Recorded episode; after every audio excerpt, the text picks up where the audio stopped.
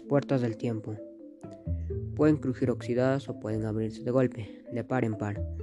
Las puertas de la historia siempre están dispuestas a los que quieren atravesar. Bienvenido a las puertas del tiempo. En dos años y medio murieron 25 millones de personas.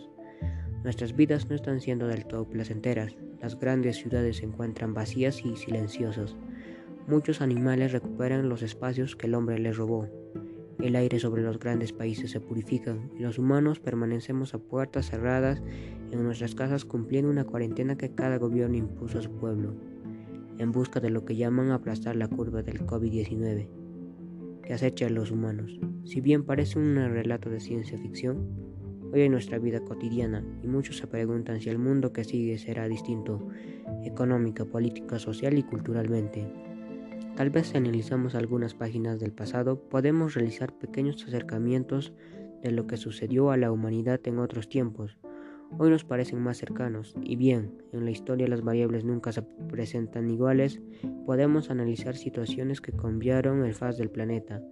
Hoy nos vamos a mover al escenario que se produjo en nuestro mundo entre 1346 y 1353 cuando la denominada peste negra hizo su trágica aparición convirtiéndose en la peor peste de la que los humanos hayan tenido conciencia.